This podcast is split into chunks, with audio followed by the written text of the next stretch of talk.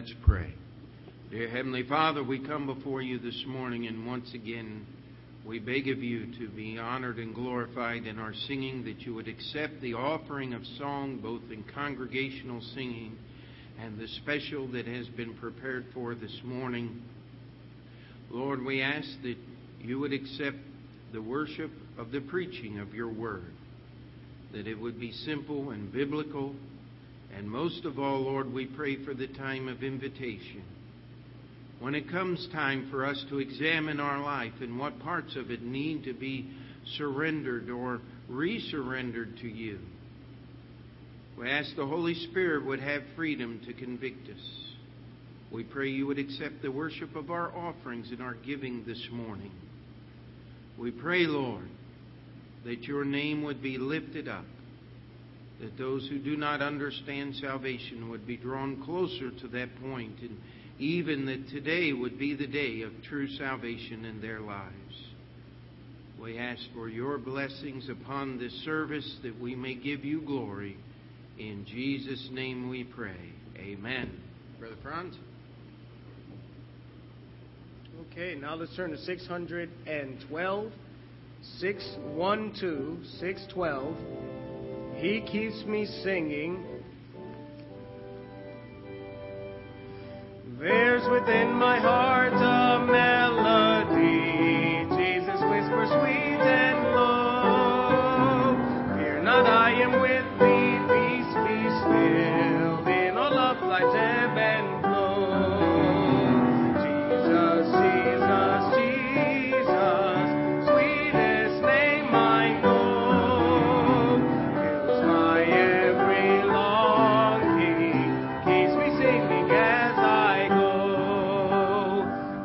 My life was wrecked by sin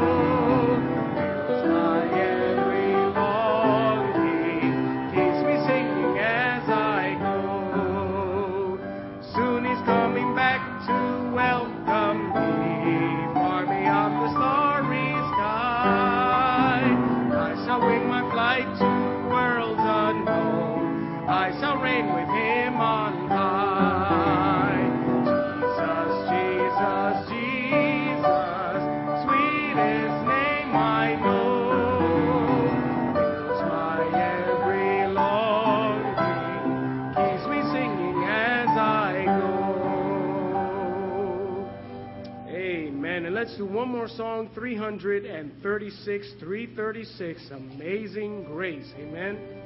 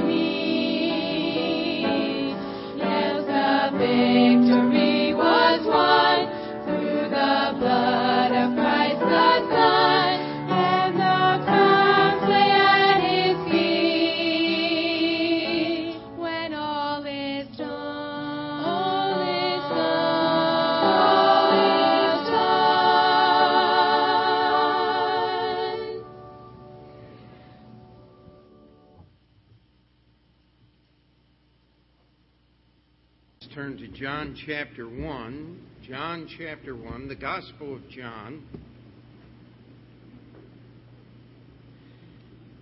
Still keeping within the loose framework of a series on the simple things of the Scripture, going back to Matthew chapter 18, except ye be converted, become as little children, ye shall in no wise enter into the kingdom of God.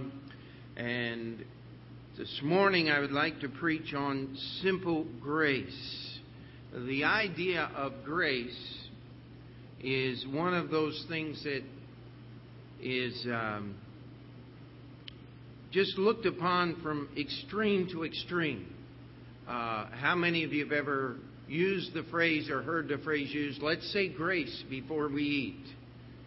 Uh, let's say grace before we go to bed. Now, I want to tell you that you can't say grace because grace comes from God. It's His unmerited favor. That is a uh, a wrong way of looking at grace is to say that it's something that you can say. Now, on the other hand, we have the theological experts who have written uh, libraries on the subject of grace.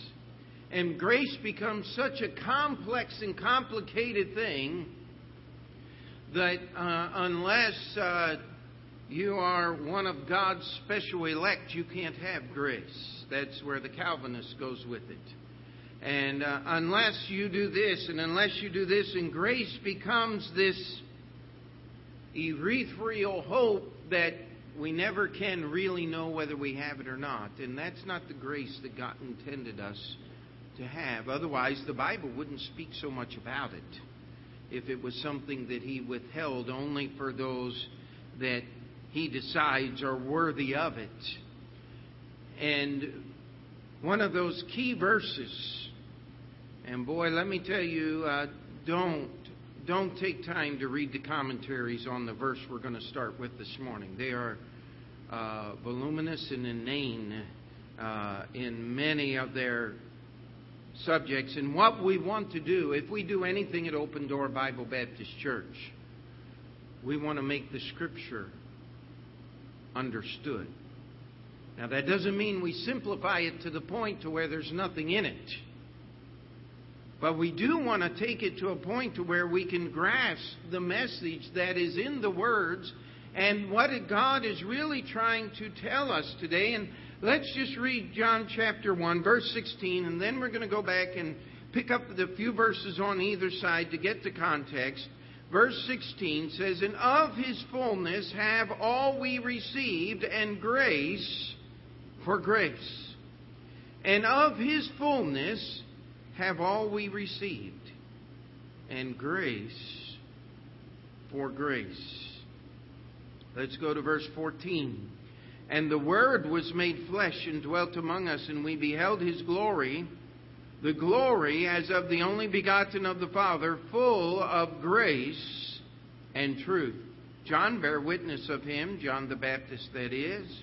John bare witness of him and cried, saying, This was he of whom I spake. He that cometh after me is preferred before me, for he was before me, and of his fullness have we have all we received in grace for grace. For the law was given by Moses, but grace and truth came by Jesus Christ.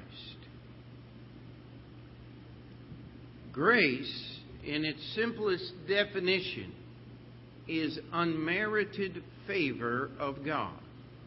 It is God giving us that we do not deserve. Now, we may have some people here who are very foolish in their thinking that would say, All I'm asking for God is what I do deserve. I've heard people who have made that statement. And I want to tell you today, under no uncertain terms, should you ask of God what you do deserve. Because the Bible is very clear. All have sinned and come short of the glory of God. The wages of sin is death. We do not want what we deserve. What we need is grace. Amen. And people have made much of this phrase, grace for grace. And I'm not trying to liken this in the illustration that I'm going to give you, but I want you to see, I believe, where this passage is going and what it means. Is in the world we have a phrase it takes money to make money. Right? Now, there is some real truth about that in the real world, and be careful. I am not endorsing the love of money today. The Bible tells us it's the root of all evil. Money is not the root of all evil, but the love of it is. And uh, you don't have to be rich to love it. We all know that. But what this passage is talking about, it says, We've all received of His fullness. It says, and grace for grace. This is talking about something that is given to every human being, is the fullness of Jesus Christ. How many of you would recognize with me that Jesus Christ is the Son of God come in the flesh. Would you say amen to that? Lift up a hand, say something in agreement with that. would you agree with me that Jesus Christ is the Son of God come in the flesh? Would we have anyone here that would lift a hand and say, I am as good or I am equal to Jesus Christ? Ushers watch so we can throw them out. No. Anybody that would raise their hand to make a statement like that is in need of severe help. And this is the only place where you're going to get it, so we'll let you stay as long as you'll let us help you. Amen? But you need help if you think you're as good as Jesus is. I mean, as you read this book called the Bible, it doesn't take very long for you to come face to face with how far you fall short of the standard of righteousness that is upon the pages of this book. Would you agree with me on that this morning? It's a scary thing, isn't it? Met a man passing out tracts yesterday, and we talked about this very subject the struggle against the flesh and against the world and everything we live in to serve Christ.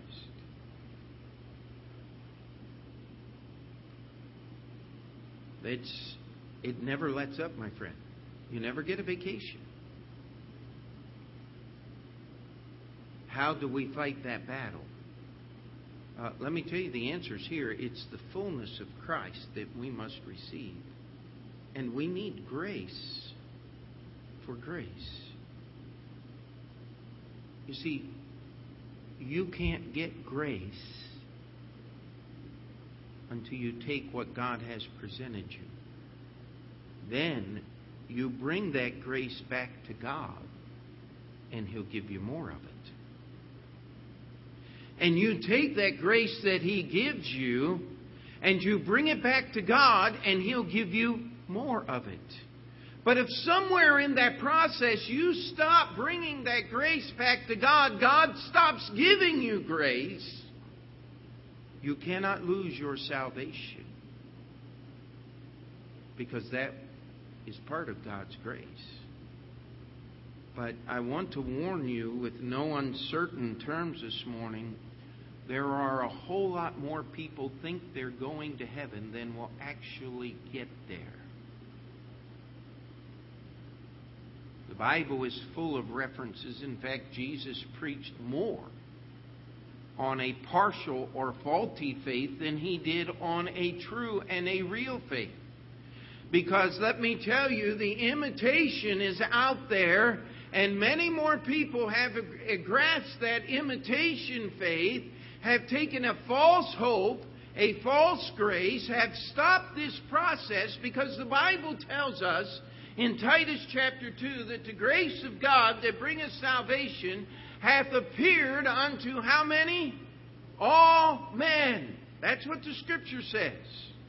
Not just some, not just the ones who will accept it. God is a gracious God, and that His grace is given to all men. But if you don't receive what is given to you and bring it back to God, you won't get more.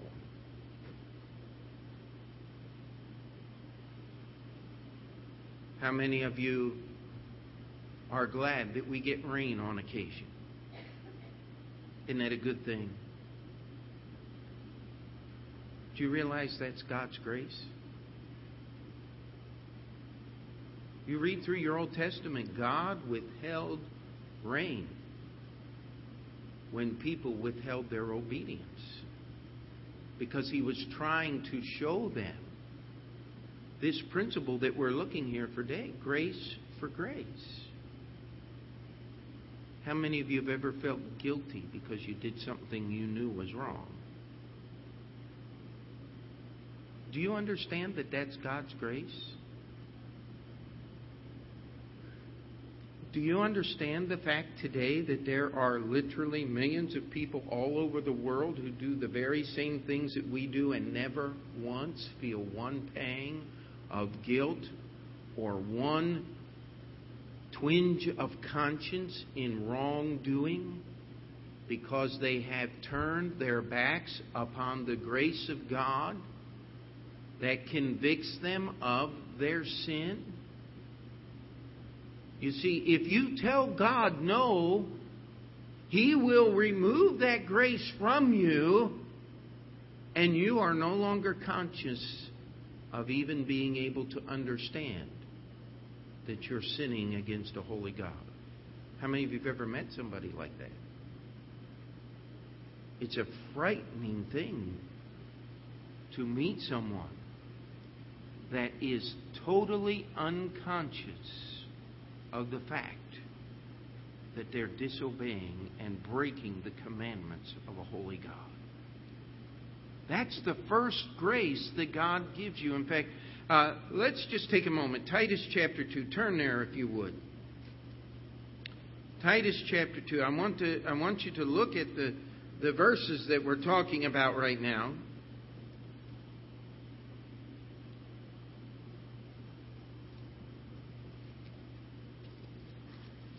Titus chapter 2, verse 11 For the grace of God that bringeth salvation hath appeared unto all men, teaching us that denying ungodliness and worldly lust, we should live soberly, righteously, and godly in this present world.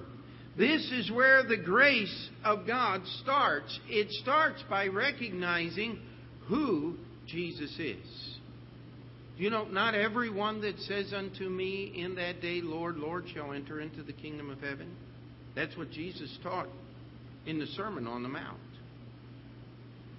But do you know that without God's grace, you cannot understand that He is Lord? But let me ask you a question.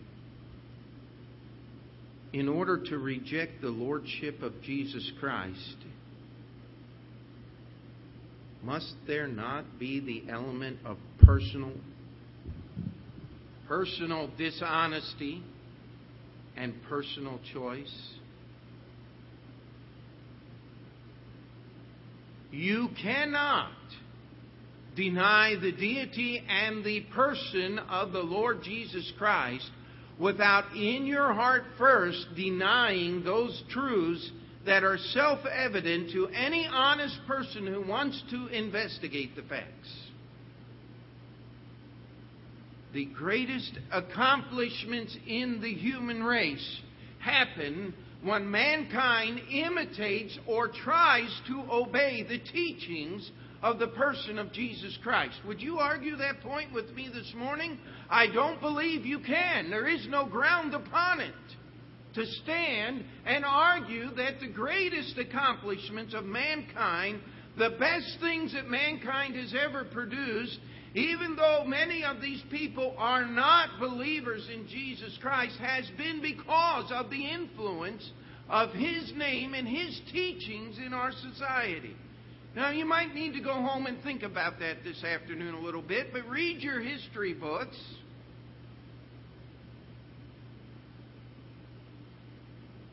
Because even the United Nations talks about loving your neighbor. Where did they get that? Let me tell you, it wasn't from the Communist Manifesto. It was from the Bible, my friend. It wasn't from the divine right of kings of the Middle Ages. It was from the teachings of Jesus Christ from the first century. You cannot deny who Jesus is without taking that grace that God has given to you and every human being that's ever lived and throwing it in the trash can of life. You must personally make a decision to disregard the grace that has been given to you not to recognize who Jesus is. But once you do that, my friend,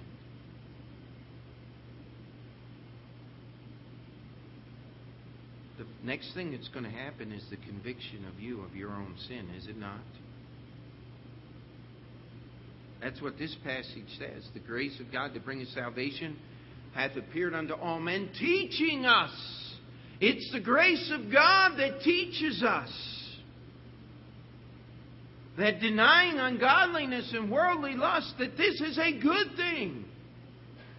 We live in a society, in a world which is me first. Isn't that true? It's all about me. That's why people drive like maniacs. Isn't it? What right have you to obey the speed limit and impede the flow of traffic? Get out of my way. Let, let me tell you, that's where the world lives, is it not? Uh, could I challenge you today that we as Christians need to find a little bit more of that grace? And, you know, I'm not telling you anything that I don't need to work on either. I mean, it's it's frustrating to drive around here. But if we had a little more grace, it might not be so frustrating. Do you think grace just might be the answer? You see, we go back to John chapter 1 people like to make this big division in the Bible between God's law and God's grace. I want to show you something that God's law is God's grace. You see, in verse 17 it says, The law was given by Moses, but grace and truth came by Jesus Christ. How many of you are familiar with the Ten Commandments today? How many are you are confident? No, we're not going to ask anybody to do it out loud, but how many of you are confident today that if you were called upon, you could recite all Ten Commandments? Ooh. Not as many hands went up that time now, did they? The law of God gives us the knowledge of sin. But it's grace that gives us godly sorrow that worketh to repentance so that we can have salvation. We have far too many people that understand today that it's wrong to steal. But you see, they don't have grace. And so they're not sorry for it at all.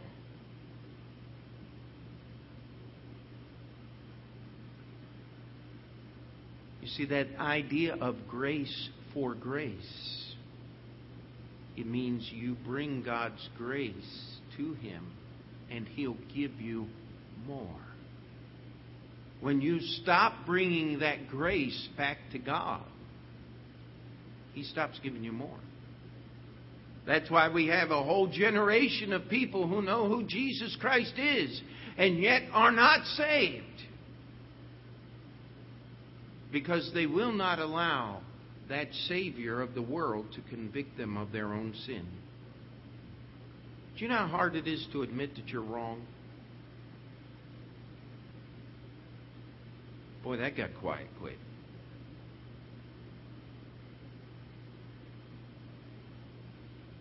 You see, you can't have grace to be saved until you have enough grace to realize what your sin is. Could we say amen to that? God gives us grace to recognize who Jesus is. If you will take that recognition back to God, He's going to show you how sinful you are. If you'll take that back to God, He'll give you repentance. And then you'll get saved. This is how you get grace for grace. Jesus gave a, a, parable that's often misunderstood, Matthew chapter 25. And in that parable, uh, let's just turn there for a moment. I don't want to misstate things. Matthew chapter 25. It's the parable of the talents. And in verse 14, it says, For the kingdom of heaven is as a man traveling into a far country who called his own servants and delivered unto them his goods. And unto one he gave five talents, and to another two, and to another one. To every man according to his several ability. And straightway took his journey. Now, as the parable goes on, the man comes back. He then examines these men to whom he had entrusted his goods. And the man that had five talents had doubled the five talents, and he was rewarded accordingly. The man that had two was rewarded with, uh, had earned two more and was rewarded uh, accordingly. And then we go down here to verse 24. Then he which had received the one talent came and said, Lord, I knew thee that thou art an hard man reaping where thou hast not sown, and gathering where thou hast not strawed. And I was afraid, and went and hid thy talent in the earth. Lo, there thou hast, that is thine. His Lord answered and said unto him, Thou wicked and slothful servant, thou knewest that I reap where I sowed not, and gathered where I have not strawed. Thou oughtest therefore to have put my money to the exchangers, and then at my coming I should have received mine own with usury. Verse 28, one of the most misunderstood verses in all the Bible. Take therefore the talent from him and give it unto him which hath ten talents. For unto every one that hath shall be given, and he shall have abundance. But from him that hath not shall be taken away even that which he hath. And cast ye the unprofitable servant into outer darkness. There shall be weeping and gnashing of teeth. Do you get what's being spoken of there in that parable? He gave talents to his servants. Those servants took those talents and grew them at the direction of their Lord. This last guy, he said, You gave it to me, I'm giving it back to you. The Lord said, Take it away from him completely. Give it to the guy that already has 10. And everybody's going, wait a minute, Lord.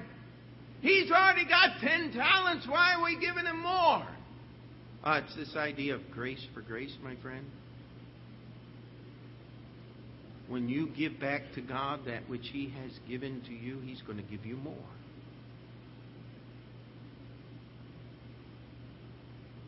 When you refuse to give back that which given to God, you're going to lose everything.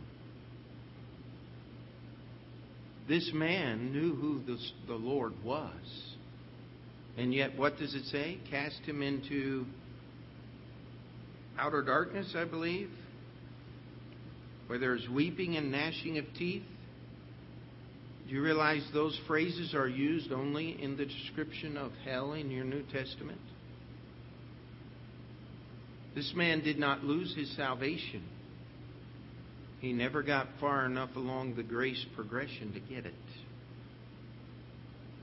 If we add any other understanding to that passage, we violate clear passages of Scripture which say, I give unto them eternal life, and no man plucketh them out of my hand. The word shall be saved is not conditional, it's unconditional. It's an eternal salvation because it was purchased by the eternal grace of God. But the Bible does talk about those that believe, but not to the saving of the soul.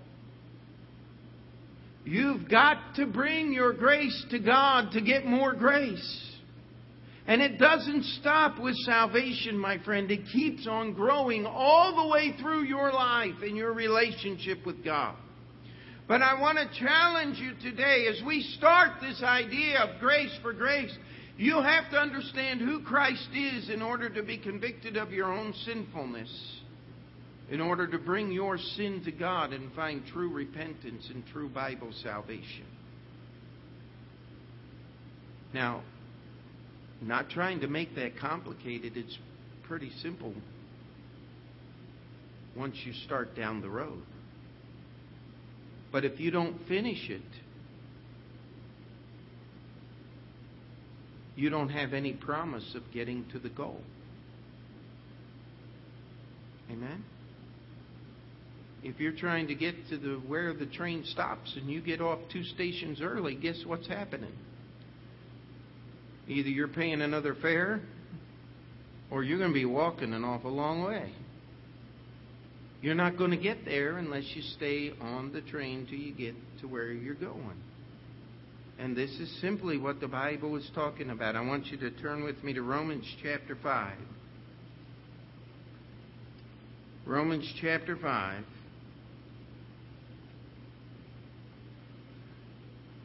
In verse 1, it says, Therefore, being justified by faith, we have peace with God through our Lord Jesus Christ, by whom also we have access by faith into what? into this grace wherein we stand and rejoice in the hope of the glory of God. It says that we have access by faith into this grace. What is faith? Faith cometh by hearing. Hearing cometh by the Word of God. Faith is simply obeying what the Word of God says. Does not the Word of God tell us that Jesus Christ is very God in the flesh, God the Son, and the Son of God, who died to pay the price for our sins? Amen? Is it not the grace of God, the laws of God, that convict us of our sin? And it is God's grace that gives us repentance. It says, Godly sorrow worketh repentance to salvation, not to be repented of. You're not going to get there if you don't receive God's grace and then bring it back to God, and He'll give you more. By bringing it back to God, I simply mean obeying what He's given you. You see, if Jesus is the Son of God come in the flesh, then we have a duty to obey Him, do we not? We can't get past that. Once we come into His presence, His holiness is going to convict us of our unholiness. Now, we can do one of two things. We can either run away from the light of the gospel, or we can get closer to it. If we'll get closer to it, God will give us that sorrow that will bring us to repentance. Repentance is the total surrender of who and what you are or will be and what you will be to God. That's what repentance is. That's where you get saved. The Bible uses four different words when it talks about salvation. It uses the word repent. He uses the word believe. He uses the word call, for whosoever shall call upon the name of the Lord. He uses the word receive. The idea of receiving something is something that is given to you. grace is what makes those things happen in your life. Amen? But we then, by faith, have access to this grace. And what does this grace do? This grace gives us the ability to endure. How many? How many are the names of those? They come for a little while and then they're gone forever. How many people do you know? I met a guy one time. He said, I tried that Jesus thing once. It didn't work. I said, Excuse me. I'm not trying to argue with you, but you can't try this Jesus thing. Because it's not a thing. He's a person. Amen? He's the Son of God. And once you get a hold of Him, He's got a hold of you and He never lets go. Isn't that a wonderful truth? That's Philippians chapter 3 in a nutshell. But God's grace gives you what it takes to endure. People misunderstand these verses in Matthew where Jesus says, He that endureth to the end, the same shall be saved. Wait a minute. how do you endure to the end, my friend? Is it your endurance that gets you to the end, or is it His? Well, if it's His endurance that gets you to the end, Jesus doesn't quit. He doesn't give up. He doesn't do anything halfway. If it's His endurance, can I promise you, you're going to make it to the end? You see, grace is what we need to endure. Look at the rest of this passage here. It says, by whom also, verse 2, we have received access by faith into this grace wherein we stand and rejoice in the hope of the glory of God. And not only so, but we glory in tribulations also. We're not only hoping for heaven, we're able to thank God for the problems that happen today. Knowing the tribulation worketh patience, and patience experience, and experience hope. And hope maketh not ashamed, because the love of God is shed abroad in our hearts by the Holy Ghost, which is given unto, unto us. Excuse me. The problem is we want to get to verse 5 without starting in verse 1. How many of you like to skip steps?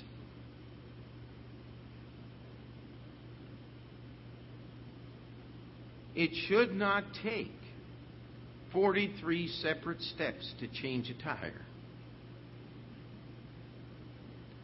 How many of you have ever actually read the instructions in your car on how to change a tire?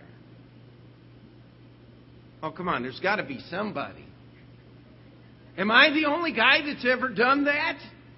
Now, everybody's going to go home this afternoon all over Astoria. They're going to be opening their trunks and say, Preacher said I need to read that thing. No, you really don't. I mean, it's, it's unbelievable all of the things that they put in there.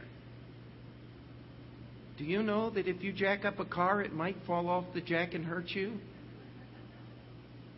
If you don't know that, sign up for counseling afterwards. You got bigger problems than you could imagine. But it's in print there, just in case you didn't know that. You get a little frustrated with that kind of stuff. But there is an actual progression of events that must happen in order for you to change a tire without hurting yourself. There is a natural progression of God's grace. And it doesn't start until you realize who Jesus is, until you realize how sinful you are, and until you get enough God's grace in you to repent of that sin and get saved. You know what the next thing that's going to happen? You're going to glory in tribulations. How many of you are happy when something bad happens? That's what I thought. That's where we all are. You know why we can't thank God for those situations that frustrate us and bring us pain and suffering? Because we are not taking the grace that God has given us and going back to God with it and saying, okay, God, there's a reason why this problem's in my life. Here's how far you've brought me. You've saved my soul. If I can trust you with my soul, can I not trust you with this problem? Does that sound like grace for grace, my friend? Because once I can trust God with the problem, he said, But, Pastor, I caused this problem by doing wrong.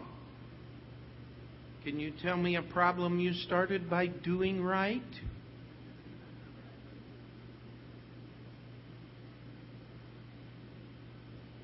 Let me tell you, there are some there, but most of us never get spiritually mature enough to find them. Because we're still back here dealing with the problems that are caused by our wrongdoing because we refuse to bring that problem to God and get enough grace to deal with it. Now, I need an honest answer here. Are we keeping it simple this morning? Are, are, are we together here? Because I do want this to be simple grace. Because grace is simple in the Bible. You just keep going back to God. When the trouble comes, you bring it to God. Amen? How many people have told me, Pastor, I'm in trouble and I got problems in my life, and as soon as I straighten them out, I'll be at church. I said, I'm not holding my breath because I'm never going to see you. Because you can't straighten them out unless you bring them to God. And if you bring them to God, guess what? I'm going to see you at church because God wants you here. This is the hospital. This is the medicine. That's why they call it the gospel, right? No. Now, nobody will forget that. Next time you get feeling spiritual down, down, take the gospel. Amen. It will help you. It will solve what's wrong with you. By the way, uh, this book is all of grace, is it not? You see, once we can thank God for the problems, the tribulation, then the problem, the suffering works patience. And, and patience experience and experience hope.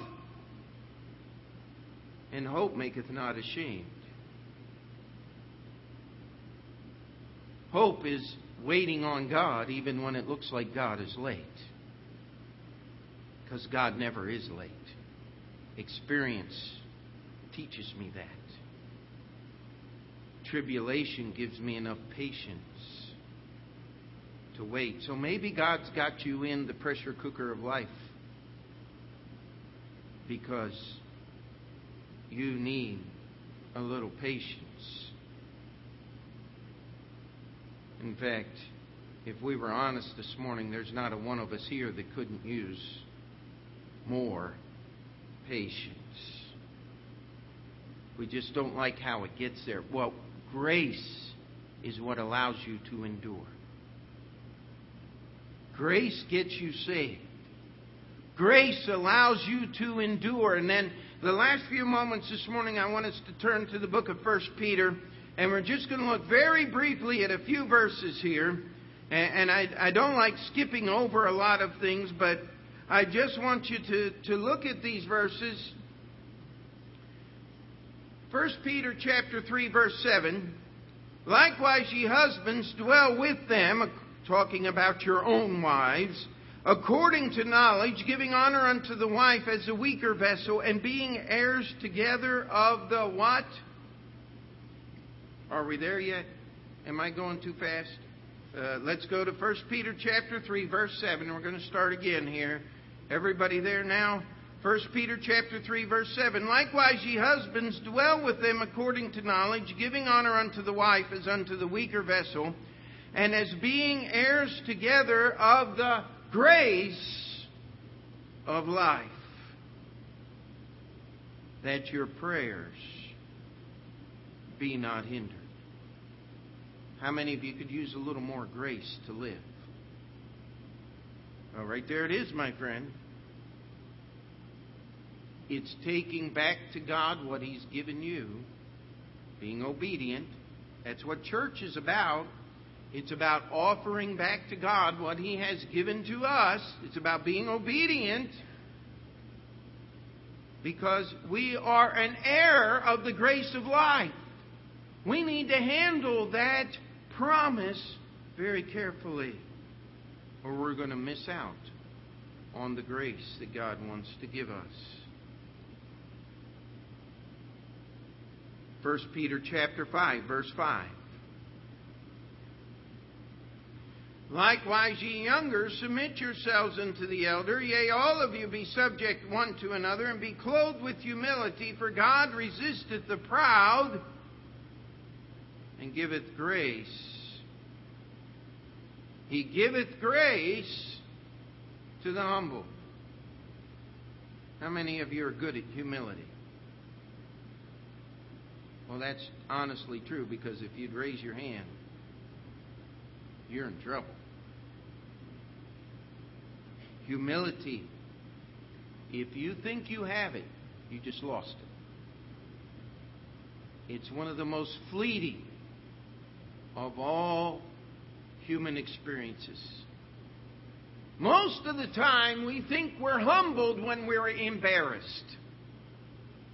Have you ever met anybody that handles embarrassment well? They're not humble. Most of the time, they're quite comedic. Most of the time, when they handle embarrassment well, it's because they have no shame for the sin that they're committing. Humility is not shame. Humility is recognizing the supremacy of God. The first thing that happens when trouble comes our way, as a human being, we try to figure it out. I'm talking about me. I'm talking about you. I'm talking about everybody here this morning. That's what we do. But if you want grace, you got to be humble. Does that sound like maybe true humility might be admitting that you can't solve the problem yourself? That'd be a pretty good definition of humility, a good working definition, wouldn't it? Is admitting that you're not smart enough to figure it out on your own. When's the last time you heard a politician say, We're just not smart enough to figure this problem out. We better get on our knees and pray to God about this thing? Earlier this month, June 6th, some of you may remember the memorial. That was D Day invasion, 1944. I was flipping through some internet radio stations and I found one that was playing the news broadcast from that day, the first 24 hours, all day long. Now, I am not endorsing the religion of Franklin Delano Roosevelt because he was not a man of true religion in any shape. But here was the President of the United States who had his speechwriters write a prayer that he prayed publicly on the airwaves and asked the people of this nation to pray that prayer with him. And by the way, it wasn't a bad prayer. It was asking God to protect our men and give them victory in the fight against the Nazi oppression. You know what? That was an amazing thing to hear. The voice of a man who gave himself so much to the most vilest elements of humanity, bringing liquor back into the United States and legalizing so many things that were bad. And yet, if, I mean, if he was an actor, he should have gotten an Oscar for praying that prayer. I mean, it was sincere, it was real. I mean, I'm just listening to the news repeat of that all these years later. It was amazing. Let me tell you something. You want more grace, you need to be humble. That's how you're going to get it. Get rid of me first. Get God first. And He'll give you more grace. You'll get grace for grace. And by the way, you can't turn loose a self until you've given your eternal soul to Jesus Christ. You can't get rid of self until you take the problems of this life and surrender them to the Savior. Look at verse 10 of the same chapter, 1 Peter 5, verse 10. But the God of all grace, who hath called us unto his eternal glory by Christ Jesus, after that ye have suffered a while, make ye perfect, establish, strengthen, settle you. Now, we like that last phrase. I don't know anyone here that wouldn't like to be established or established, built firm, settled, strengthened. Uh, those are good things. But what does it say? After that, ye have suffered a little while. The grace of God will help you endure suffering. The grace of God comes when you're humble. Look with me to verse 12. But Silvanus, a faithful brother unto you, as I suppose I have written briefly, exhorting and testifying that this is the true grace of God wherein ye stand. How many people have been moved? How many people have changed their minds about things that they thought once was wrong and now have endorsed them? Talking primarily this week about the New York Senate. Enough said.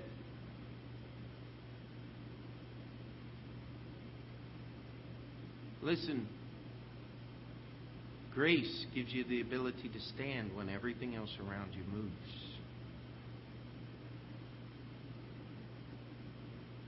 That's not being ridiculous. It's not being stubborn. It's God's grace to be obedient to God when all the world approves of disobedience. By the way, do you think that could help your self esteem and your emotional well being to have enough strength to stand when everything around you gives way and moves? Do you think that would deal a little bit with self confidence? Is what the world termed. My confidence isn't in self, it's in the grace of God to sustain me and take me through this time. Amen. One more. Look with me to 2 Peter chapter 3, just a page or two in your Bible. 2 Peter chapter 3, the last verse of 2 Peter, verse 18.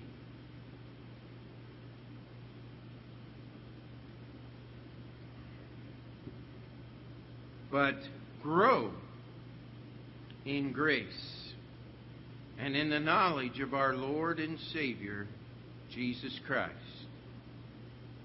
To him be glory, both now and forever. Amen. Does growing in grace sound very much as we've been through this passage and tried to develop it? Does it sound a whole lot like grace for grace? If you take the grace that God has given you and you're obedient to Him, He'll give you more grace.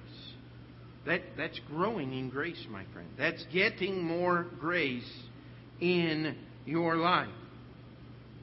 That grace will bring you an understanding of who Jesus is. It'll bring you an understanding of your sin. It'll give you the grace to repent of that sin and accept Jesus as your personal Savior and be born again the Bible way. That grace, if you'll take it back to Him after your salvation, will give you the grace to endure the trials and the tribulations of this life because you realize that there's a God, a gracious God, who's in charge of all that's going on. It'll give me the grace to live, the grace to be humble, the grace to stand, the grace to suffer, the grace to grow until He comes back. Now, we got one question, or actually several, but one major question. Where are you in relation to God's grace?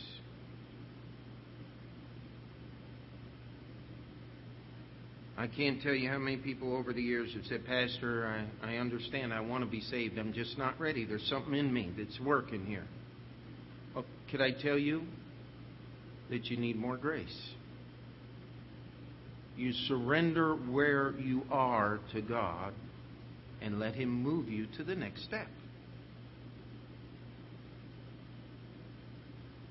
You see, that's simple, isn't it? How many of you are here that are saved today?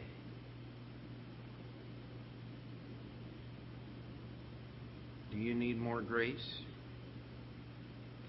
Well, the progression of God's grace that led you to the point of salvation. Salvation is an event, not a process. Don't misunderstand. It's when God's grace brings you to the point of trusting God and trusting Him alone. That's what faith and grace are all about. But I still don't understand. In my own life, I look in the mirror and I say, listen, you trust God with your soul, and yet you have this problem you're not trusting God with. Whoa, wait a minute. Let's just go back and start. God, I'm going to give this to you. I'm going to understand that I'm not smart enough to solve it. That my intellectual abilities, that my physical abilities are not capable of dealing with the situation. That sounds a little bit like humility and getting close now, amen. As you humble yourself, God gives you grace.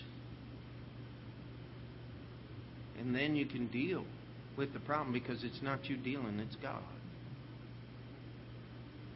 That's how you grow in grace.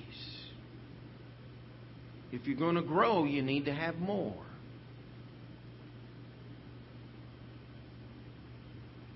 Now, where are you in relation to God's grace? You can get saved right here today. All you have to do is surrender everything to God. The publican prayed, God be merciful to me, a sinner. And Jesus said he went home justified. You know what? He recognized his sin. He recognized God's payment for that sin. And he put his full faith and trust. He just threw himself upon the mercy of God, which is always sufficient to cover our sin. Amen. You can get saved before you leave this building. There are others that are saved, and they're still struggling. That's what an old fashioned altar is all about. I can't wait until we get the new one built.